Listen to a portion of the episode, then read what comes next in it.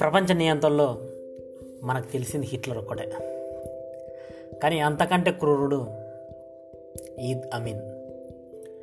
అతని గురించి విన్నా తెలుసుకున్న ఒంట్లో ఒక రకమైన భయం ఏర్పడుతుంది. ఆఫ్రికాలోని ఒక చిన్న దేశం యుగాండా. ఆ యుగాండా దేశానికి అక్టోబర్ తొమ్మిది పంతొమ్మిది వందల అరవై రెండులో స్వాతంత్రం వచ్చింది. స్వాతంత్రం వచ్చిన ఒక పది సంవత్సరాలకు ఆ దేశానికి ప్రెసిడెంట్గా ఈద్ అమీన్ ఉన్నాడు. అతను పరిపాలించింది కేవలం ఎనిమిది సంవత్సరాలు మాత్రమే. ఎనిమిది సంవత్సరాల్లో దేశాన్ని సర్వనాశనం చేసేసిండు. పంతొమ్మిది వందల డెబ్బై ఒకటి నుండి పంతొమ్మిది వందల డెబ్బై తొమ్మిది వరకు పనిచేసిండు.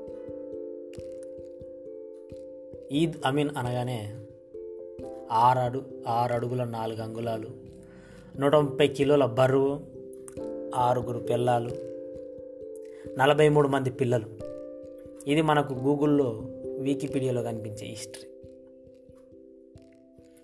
అతను ప్రెసిడెంట్ అయిన సంవత్సరానికే అంటే పంతొమ్మిది వందల డెబ్బై రెండు ఆగస్టు నాలుగున హఠాత్తుగా మీడియా ముందుకొచ్చి యుగాండా దేశంలోని ఆసియా వాసులంతా ఈ దేశాన్ని విడిచి వెళ్ళాలి.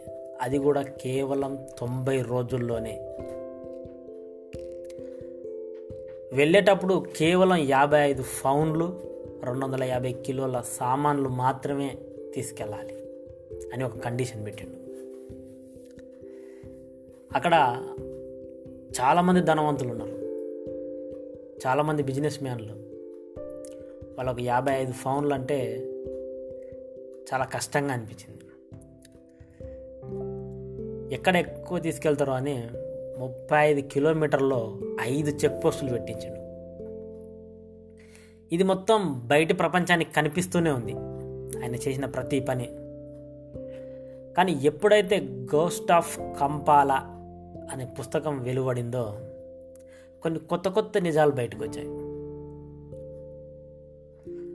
ఆల్ ఏషియన్స్ మస్ట్ గో అని ప్రకటించాడు. ఆ ప్రకటించే ముందు అధికారులతో ఆసియా ప్రజలందరూ దేశం నుంచి పంపేయమని అల్లా నా కలలోకి వచ్చి చెప్పిండు అని అధికారులతో చెప్పిండు.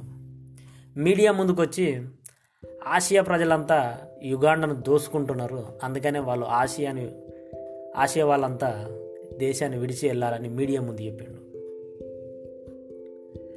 కానీ ఈ గోస్ట్ ఆఫ్ కంపాలా అనే పుస్తకంలో మాత్రం లిబియా ప్రెసిడెంట్ గడాఫీ సలహాతోనే ఆయన ఆ నిర్ణయం తీసుకున్నాడని చెప్పిండు.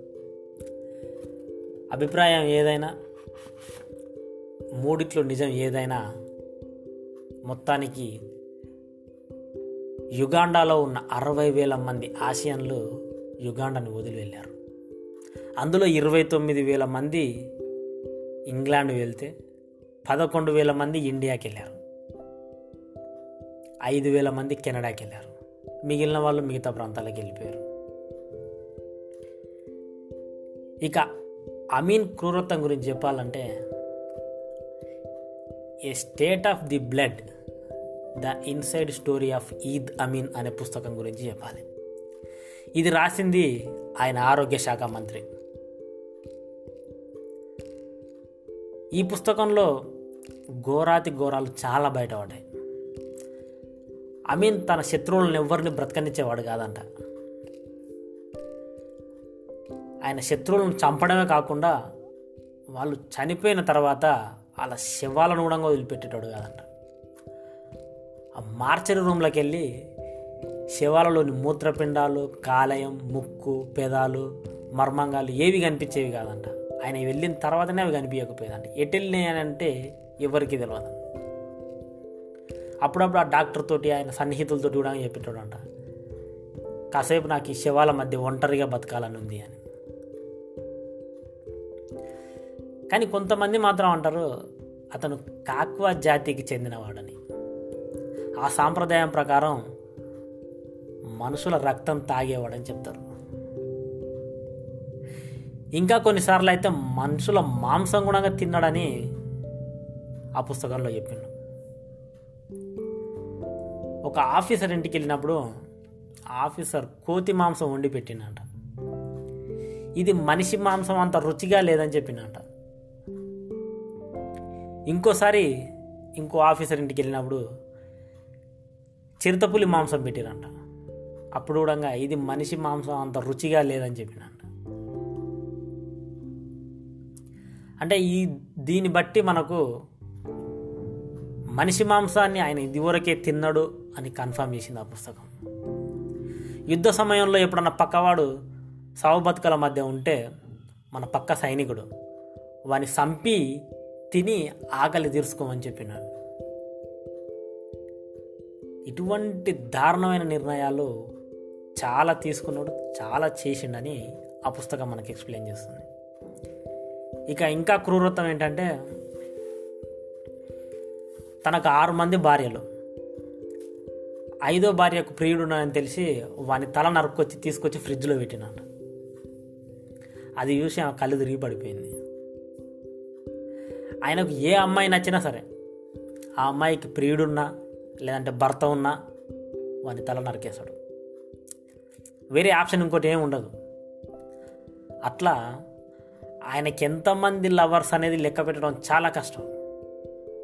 అఫీషియల్గా ముప్పై అని చెప్తారు. అన్అఫీషియల్గా అన్లిమిటెడ్ ఇట్లా ఆయన నరికిన తలలు ఎన్ని అనేది ఇప్పటి వరకు ఎవరికి తెలియదు సో ఈద్ అమీన్ అనే వ్యక్తి ప్రజల్లోపలికి వెళ్ళని అత్యంత క్రూరాతి క్రూరుడైన ఒక నియంత. హిట్లర్ను మించిన నియంతలు చాలామంది ఉన్నారు. కాకపోతే మనకు తెలియదు అంతే